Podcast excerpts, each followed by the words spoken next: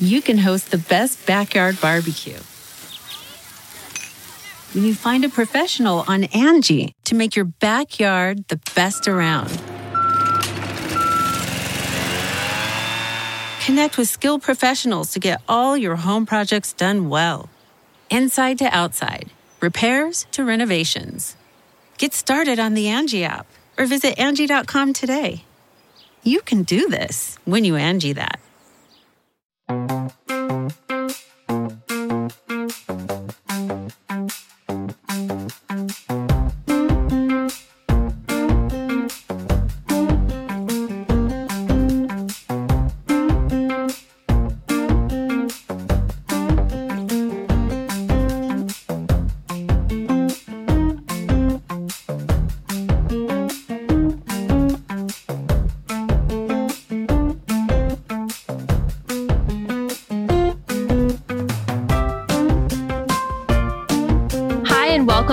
Josh Marshall podcast. We are Joshless today, but lucky enough to be joined by Nicole Lafond, TPM's associate editor. Hello, Nicole.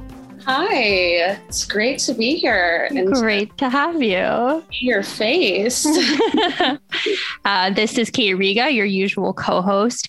Um, today, we're going to focus on red legislature's race to completely shut down abortion access in their states, even while Roe v. Wade is still the law of the land. We'll also talk about a subway shooting that shook Brooklyn on Tuesday. But first, I wanted to do a quick update from the Senate contest in Iowa. There we have Chuck Grassley running for his eighth consecutive term, a young, spry spring chicken. And right now, the leading contender to take him on is Abby Finkenauer, who was a congresswoman in the House. However, she may not even make the Democratic primary ballot due to contested signatures, three of which are either missing or have incomplete dates on them. That case is now being decided by the Iowa Supreme Court. So keep your eye on TPM for the outcome of that decision. Because if Finkenauer gets knocked out of the race, it's basically wide open on the Democratic side. Hmm. It's three signatures. Three signatures. Wow a good lesson to our aspiring politicians out there to collect more signatures than you think you need. Okay, so we're going to move on to our show, but first, it's springtime, so you're feeling called to pack away the space heater, tend to the garden, and enjoy a leisurely stroll in the evening sunshine. While you're at it, why not spruce up your coffee ritual so it leaves you with more time for fun in the sun? It's easy. Buy a Grady's cold brew beanbag kit and get it delivered straight to your door. Toss a few beanbags in some cold water in the store and pour a pouch. Place the pouch in your fridge and let it brew overnight. Seriously, with just two minutes of prep on a Sunday night, you're set for a full week of smooth, dark, and delicious New Orleans style iced coffee. Ready to give it a swirl? Get 25% off at Grady'sColdBrew.com with promo code TPM. Nicole, where do you where do you stand on Grady's personally, not philosophically? You know, personally, um, I think it's great. It just makes my stomach hurt a little bit because I'm a weakling, but if I add a little bit of milk in there and sugar and you know, lots of sugar. I think I'm usually on, I'm okay. We're coffee yeah. babies. Oh, we are both very much coffee babies. Makes yeah. my my tummy hurt. More a milkshake, less a coffee is the preferred right. beverage of choice. Yes, exactly. okay, so we had some breaking news on the abortion front just last night in Kentucky. The uh, Republicans overrode Governor Andy Beshear, who's a Democrat, his veto of this abortion now law that's so restrictive. The few remaining clinics in the state say they will no longer be able to operate. That's mostly down to provisions that require an extra certification for providers to give out abortion medications, plus a new requirement that all fetal remains must be cremated or buried. Abortion rights groups are planning to challenge the law in court. Mm-hmm. So, what do you kind of make of this first law across the finish line? Well, I mean, in some sense, it's about as extreme as it can get.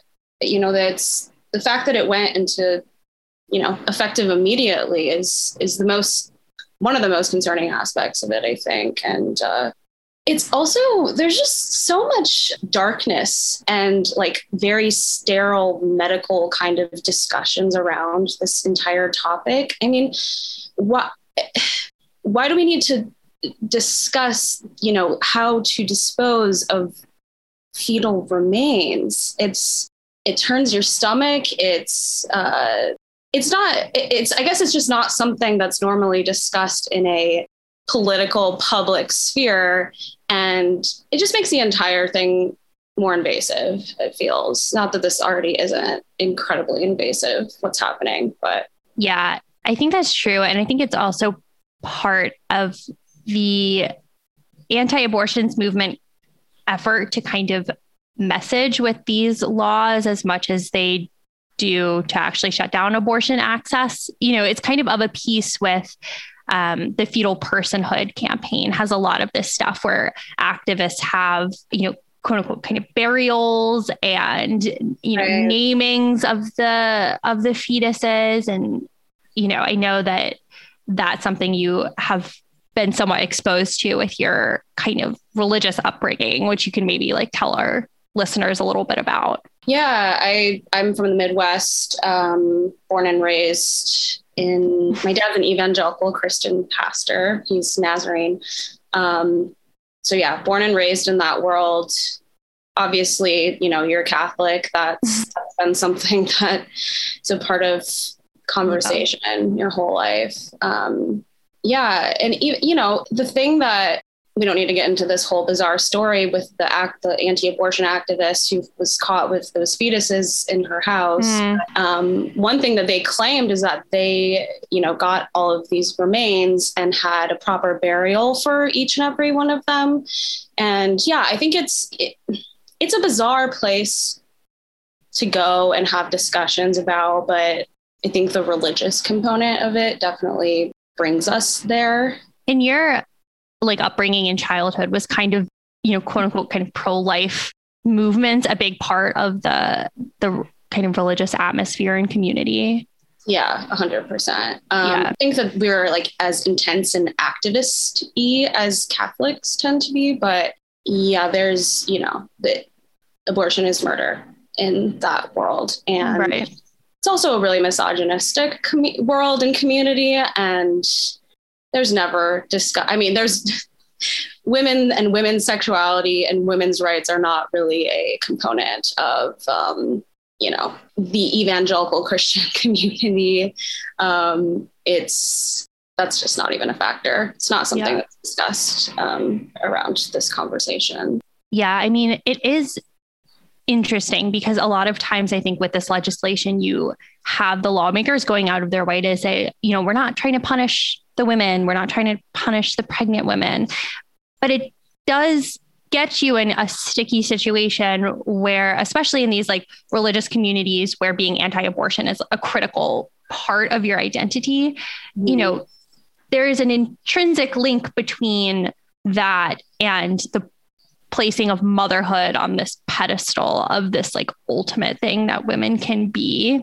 So it's, I think, makes it an even harder conversation to have because it's not that people don't have sincere, you know, conviction about what they think abortion is, but it's intrinsically linked with very kind of outdated and patriarchal uh, gender roles. Mm-hmm. And I think those things can't be neatly divorced, which makes the whole thing much more, you know, painful and complicated. Yeah, and abortion's been around for forever. We just have, you know, um, medically, scientifically backed ways of carrying out the process now. And I think that there's also this something that doesn't get discussed enough in general, but especially in these religious communities is the idea that like a woman should have autonomy and like be able to choose when and how her body is going to be destroyed you know i mean not destroyed but pregnancy is very hard on your body a lot of women um, end up having complications that they didn't even know were a health issue before um, it's it takes a toll on the body and just not having any choice over you know like what is being inflicted on your person is I don't know. I feel like that that piece of the conversation isn't talked about enough either. So. Yeah. And it's funny because it's as we've progressed to a place where abortion is very, very safe, uh, much safer compared to actually giving birth. It's also become legally less safe at the same time. Right. So, yeah. yeah. And so this Kentucky law, you know, kind of comes on the heels of this very draconian Oklahoma law that it was what just last week. So can you kind of tell us about the details there?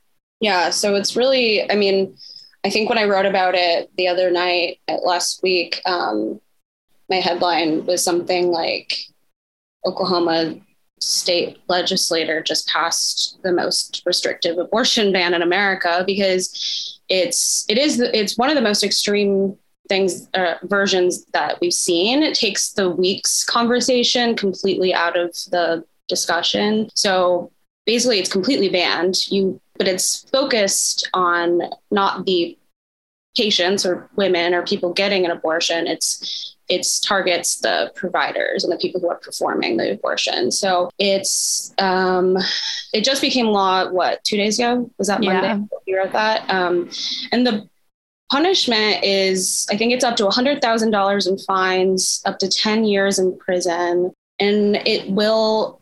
It's been signed into law, but it won't go into effect until effect until August, which is after you know state legislator adjourns for the summer.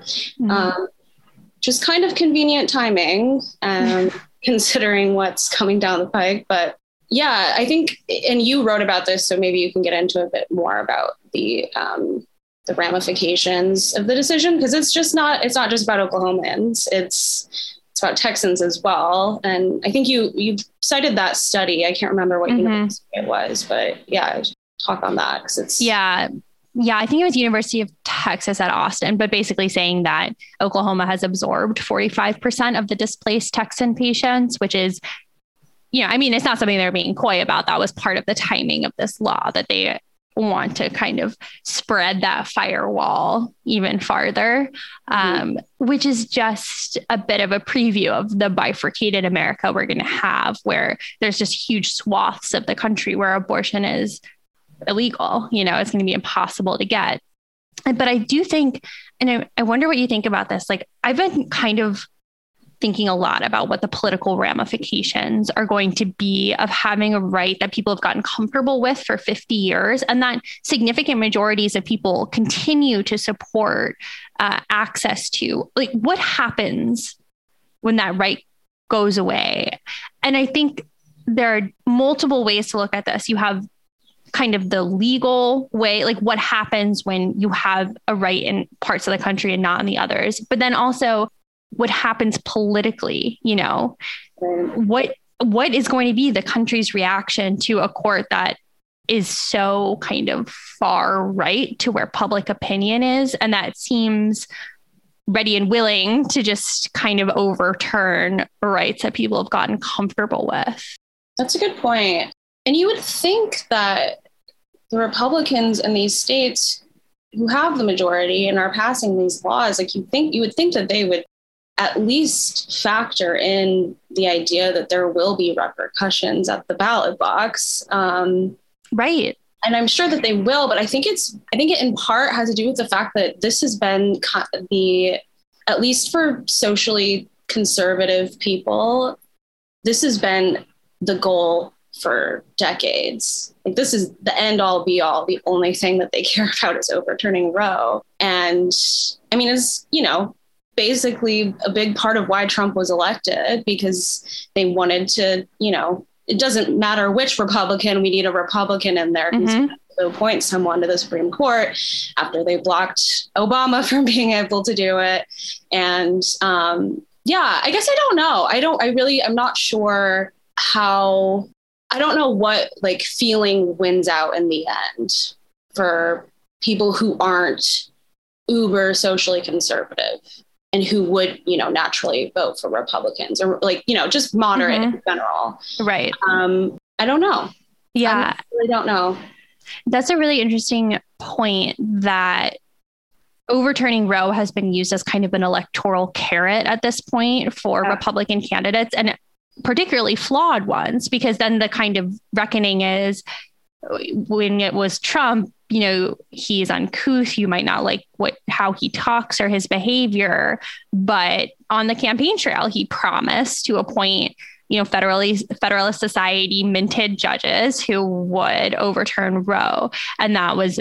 You know, that was enough for people who say that they otherwise would have been hesitant about voting for him. So that's why I've been kind of thinking about what is going to be that next electoral carrot for the right wing because I think there's no way that people haven't realized how effective it is to kind of have a driving crusade like that. And I don't know. I mean, we don't have a ton of clues right now, except for I think the Ketanji Brown Jackson hearings were a bit of a forum where Obergefell came up so many times. And that's definitely an issue that, mm-hmm. you know, the right wing has not let out of its teeth, even though it's you know been precedent for a while. I was just going to say, and you've written on this before, just the number of issues, uh, privacy related issues that this court is targeting mm-hmm. right now. Right. And I think any number of them could become the new carrot.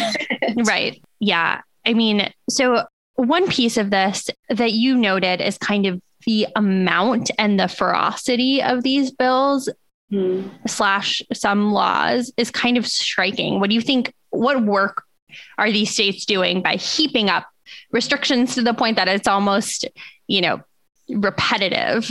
Yeah, this was something um, John Light and I were discussing this morning. Just this idea. So there's this whole concept of you know all these anti-trans laws these like anti-critical race theory laws um, the book bannings all of this uproar surrounding schools right now first of all is just kind of being like spoken into fruition by the right wing media but the media the right wing media is playing a role in like riling people up and creating this echo chamber type situation where it's almost like there's a groundswell of these laws only because people think there's a groundswell of these laws coming up. And the whole point is to create an illusion that there is a groundswell of these laws coming up around the country. And um, it's like a distraction thing.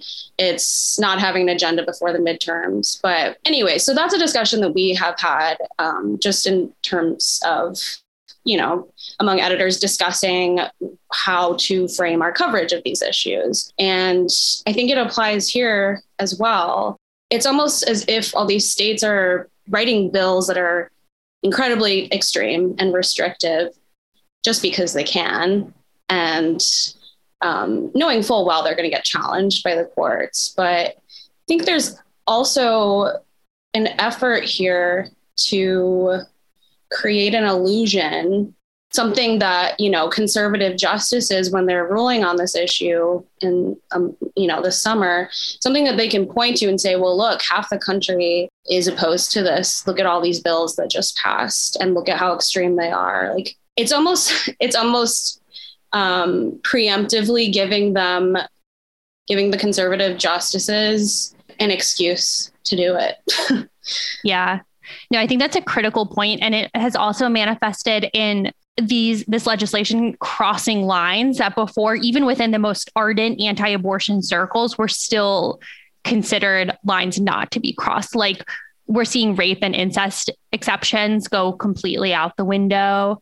Um, that was something you know that came up in the kentucky bill that Beshear wrote in his veto. The practical reality of this bill is that if a 12 year old girl is raped by her father that she would have to get parental consent from that same father before she got a procedure or would have to go before court to get that permission.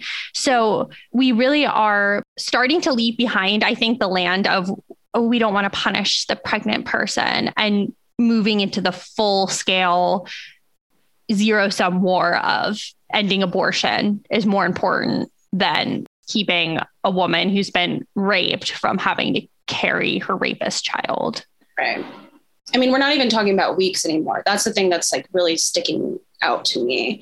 Mm-hmm. Um, and you can believe whatever you want about, you know, when life begins. We don't need to get into that, but there is, you know, there's there's the 22, 24 weeks before fetal viability. That's been the standard. And before that, you know, it's it's as if a clump of cells is more important than a woman and a woman being able to have any control over what happens to her body. And I think the creepy part of all of this is that you know some of these more extreme laws that are being written and passed right now like oklahoma and kentucky they almost mirror like they're almost identical to um, an issue that you've covered where states have these old laws on the books still that aren't enforced because of roe and haven't been enforced since roe passed. And um, they're almost using that as it, it seems as though they're using those as a model. Like if you look at what's going on in michigan the governor uh, she just sued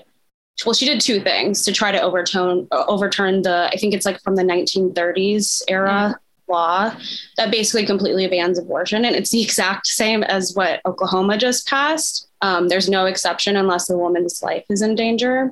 And so anyway she's suing well she's suing all of the county prosecutors um, in michigan. I think it's like 13 where there are abortion clinics there. And so the you know, not because she thinks that these prosecutors are going to immediately start charging people for performing abortions, but it's a she's trying to challenge the law and get it overturned so it makes its way to the state supreme court so she did that and then she also just straight up used executive authority to ask the state supreme court um, to overturn the law so mm. there's a little bit of hope on one end of the spectrum that at least some blue Demo- Democratic governors and um, blue states doing a little bit to prep for Roe being overturned. That's on the opposite end of the spectrum. Yeah, I think that's a really good point, also because the fact that these new laws are mirroring the old trigger laws that are on the books I think mm-hmm. is a data point in favor of your point that this is an attempt to create an impression of this nationwide resurgent movement to kind of serve up to the Supreme Court justices. Because if you've already got one of these old laws on your books that's going to make abortion illegal the second Roe falls, you don't need this flurry of other legislation that right. makes exactly. you know medical abortions harder to get or trap laws or creates hurdles for providers to jump through. So it really is more of a messaging campaign than kind of practicable effect at that point. Right. It's an illusion. Yeah. And there are obvious and less obvious downstream effects of these abortion restrictions. I mean, the, the clear one is what everyone, including I think anti abortion activists, know, which is making abortion illegal is not going to make abortion stop because people are still going to be pregnant who don't want to have the babies. That's just not that's not going to go away. That just means that there's going to be less safe abortions, more self-managed abortions, and a reality that the women who are going to suffer the most are the ones who can't travel from whatever red state they live in to seek abortion care elsewhere, you know, which entails travel, lodging, potentially childcare, time off work. And that's how, you know, that's how it's always been. It's going to be bifurcated in both blue and red states and bifurcated in women with resources versus rem- women who don't have resources. Yeah. And it's, um, I don't know, it kind of, I guess it speaks to an, you know, the alternate reality that Republicans tend to live in. With this issue, I mean, there's countless other issues, and I'm not trying. This is this popped into my head, and I realized maybe it's not the best comparison because I'm not you know, abortion is a very different issue than drug use. But um, remember when there was all that uproar about um, the Biden administration giving out um, grants, like some, I think there were federal grants or something to local communities who are trying to um, help people with addiction. And yeah. there was like all this uproar that like the money included like crack pipes. Yes. these smoking kits included crack pipes, which mm-hmm. don't. And that's, I think, I remember maybe writing about it that it is, mm-hmm. that's illegal, anyways. But um, the whole point of those is to help people fight addiction and not accepting the fact that people suffer from addiction and like re- like embracing that reality and accepting the fact that sometimes the best way to help someone out of a bad situation is to give them a safe space to start to wean themselves off of the drug. Like my mom used to work at a methadone clinic mm. and the work that they do there is incredible because these people like want to quit.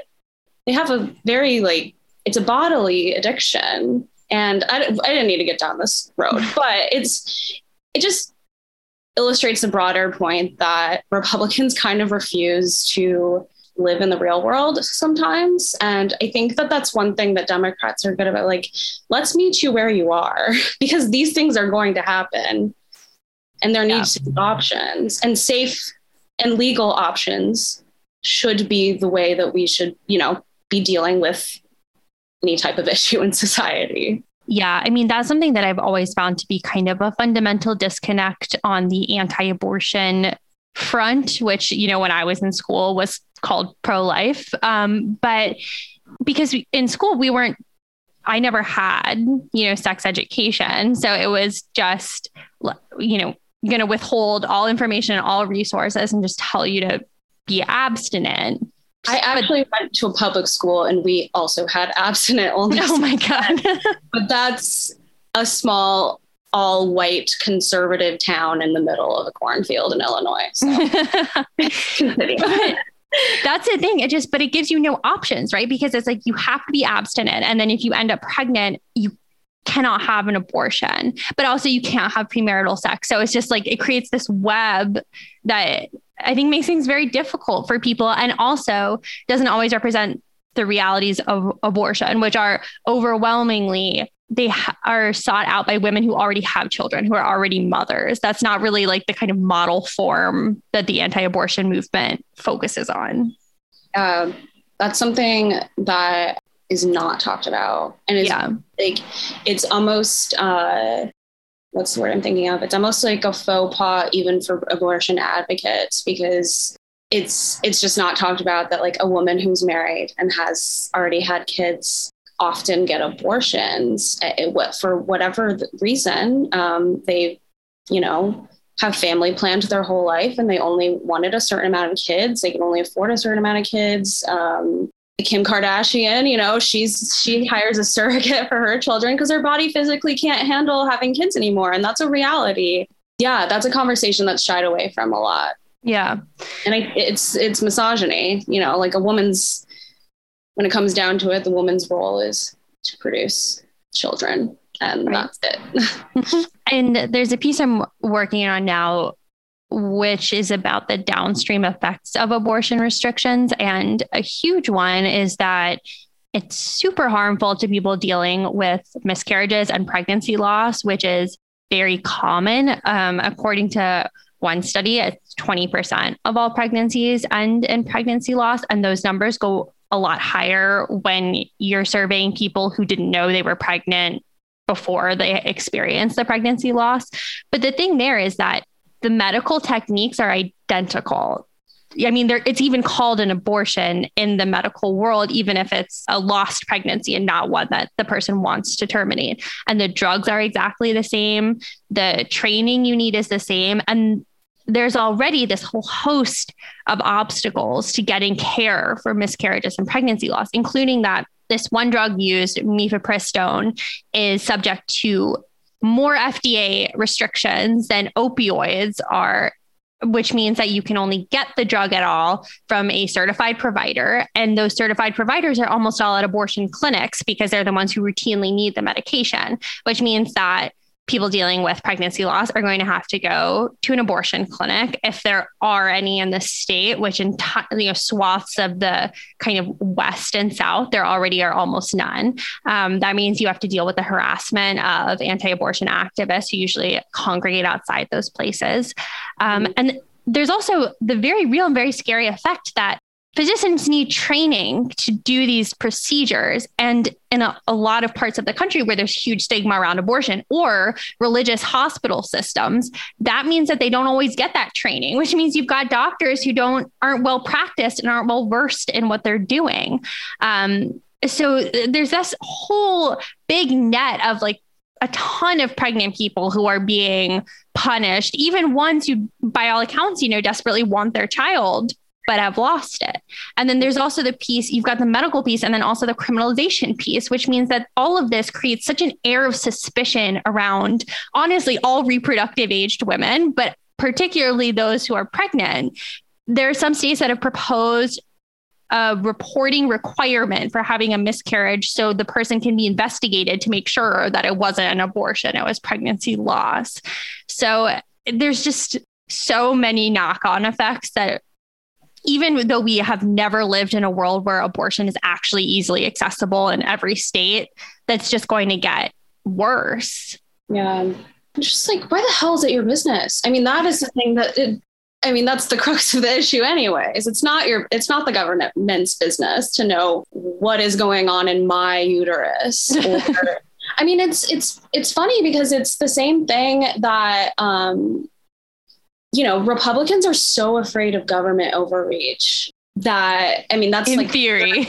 well, yeah, in theory. I remember um I think it was uh, Hutchinson, Governor Hutchinson. Which, which state is he? Oklahoma? No, uh, Arkansas. Arkansas, yes. Arkansas um, state legislator tried to pass a uh, anti-trans bill that like similar to what we're seeing all around yeah. the country but it was a, I think it was a year and a half ago or so and uh, it was as restrictive as what we're seeing in texas um, where anyone under the age of 18 cannot have access to any type of gender affirming care and uh, the governor republican governor vetoed it because he even though he supported the idea behind it he um, didn't feel comfortable allowing politicians to create to get in the middle of a parent and a doctor and a child's medical decision.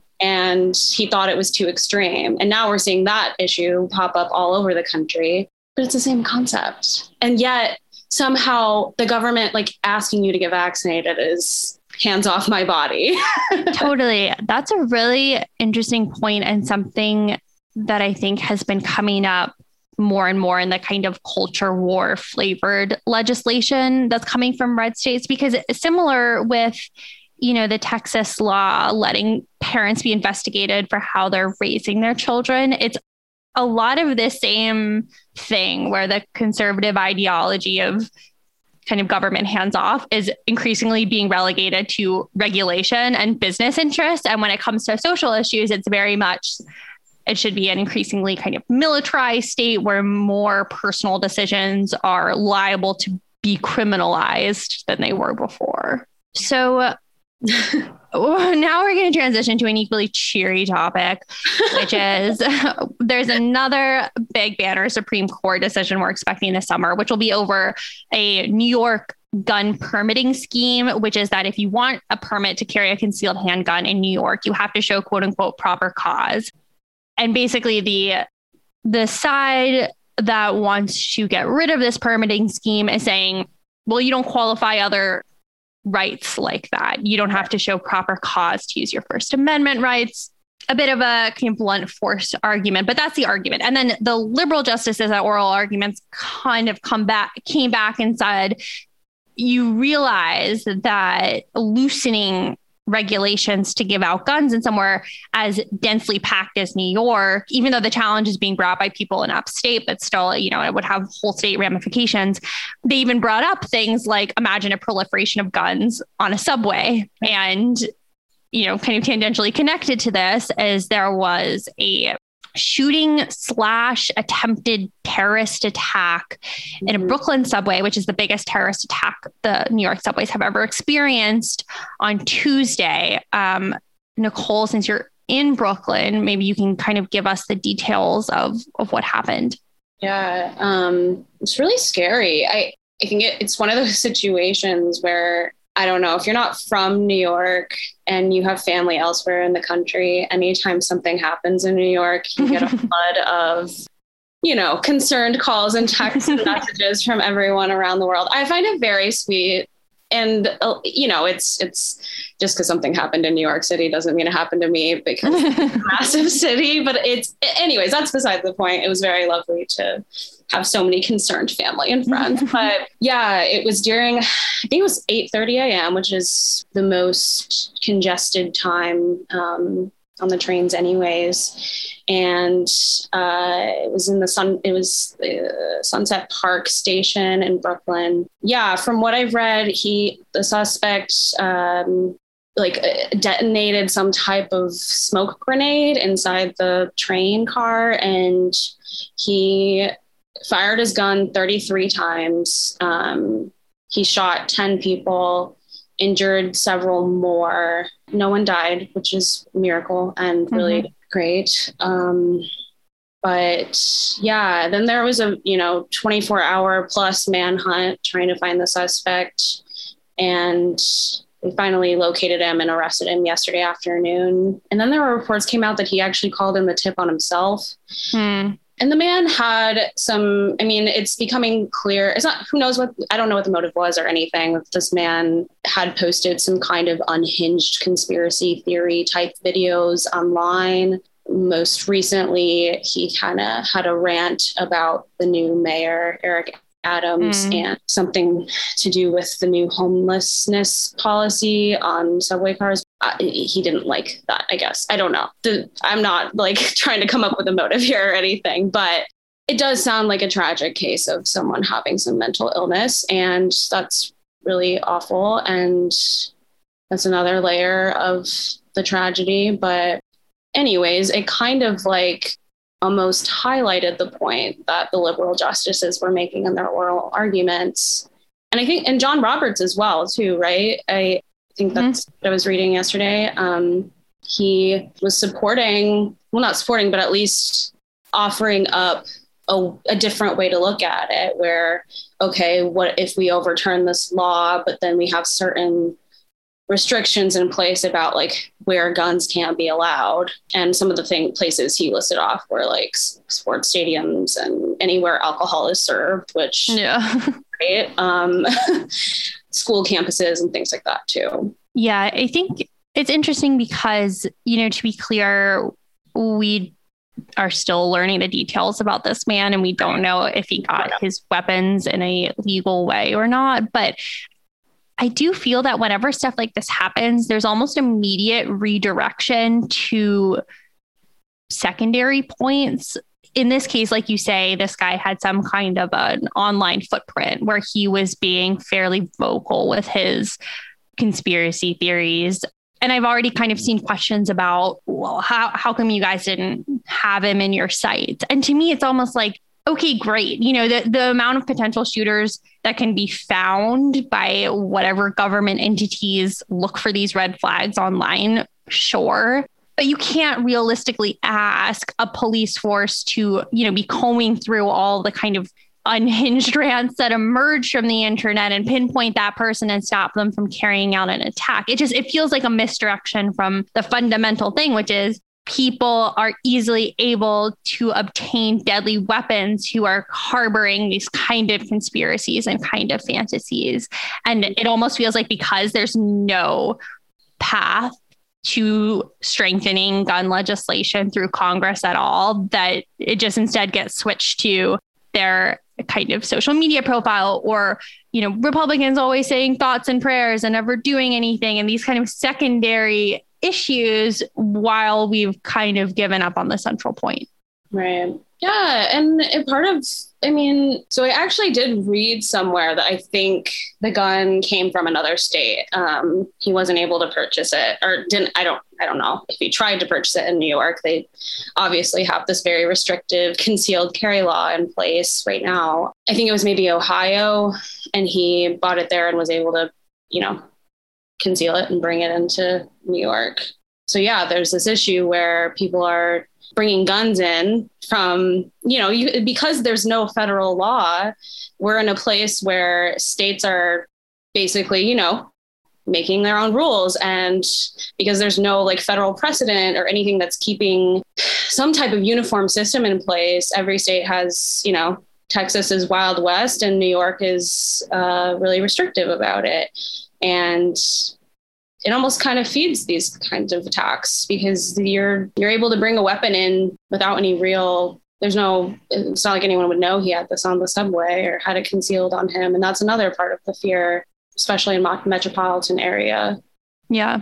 And i do think when we've seen these things happen because it's now become pretty clear that there's no congressional solution that you would need at this point you know, a super majority of Democratic senators to pass any gun legislation. Instead, it gets bumped to these secondary conversations about, like you mentioned, this guy's conspiracy laden rants. Um, and then we keep falling into these traps where you talk about people get fixated on the background of the shooter and how they were radicalized and not that that's not part of the conversation but i i think it becomes this secondary layer because the political kind of solution to gun violence is so out of hand. I mean, just the way the Senate is set up, it's not going to happen anytime soon. So then we get these secondary conversations and forget that the kind of crux of the problem is that people who have conspiratorial thinking or you know are radicalized in some way have fairly easy access to these weapons that then they can use to kill a lot of people very quickly. I saw reporting that this guy in particular got this gun from a pawn shop in Ohio. So I think it is illustrative of your point, which is, you know, we obviously have an epidemic of gun violence in this country, and there is nothing. There's basically no way to stop it with the way that our federal government is currently set up, which again thanks to Manchin and Sinema, the filibuster abides. If not for them, there would not be a filibuster. And still with the Senate, almost certainly there wouldn't be any gun control passed because of Manchin, but at least it would put it on the table as a possibility. But at this point, needing 60 votes for gun control is just not going to happen. Right. Yeah. And it's the conversations become so morphed and it takes all these bizarre turns where you know it's either democrats are trying to take all your guns away or republicans want to be able to buy a gun and carry it around anywhere and anytime they want. And i think that there the, the thing here is that i think that people like do agree in some ways on what the solution could be which is comprehensive background checks and um, like no person in their right mind is going to say it would be bad for people to have to go through a series of you know checks and you know process in order to obtain a military grade weapon or deadly weapon. But um, the issue is it's just become politicized and the right has made any type of common sense restriction comparable with well, Democrats just want to take all your guns away and you won't have a Second Amendment right anymore.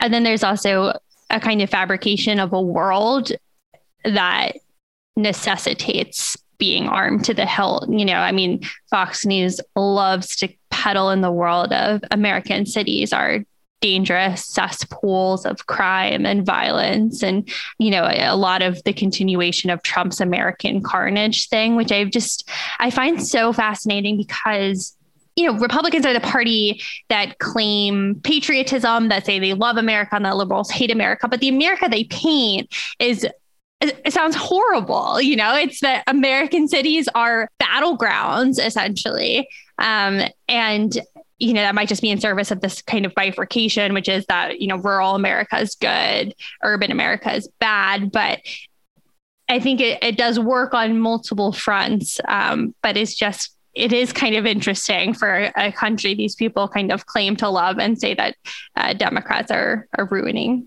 Right. That's funny that the last instance of any type of violent upheaval involving you know, weapons and things uh, was January 6th. And that was carried out by the very people who want to paint this picture of a violent America. So totally. Okay. Uh, reminder to our listeners get 25% off at Grady's Grady'sColdBrew.com with promo code TPM. Nicole, thank you so much for stepping in for Josh this week on such late notice. Uh, and we will see you guys back here next week. Oh, thanks for having me. The Josh Marshall podcast is hosted by me, TPM reporter Kate Riga, and TPM founder, editor in chief Josh Marshall.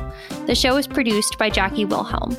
Thanks to Why Not Jansfeld for our podcast theme song, and thanks to all our TPM members who make this possible. Rate and review us on Apple Podcasts and subscribe wherever you listen.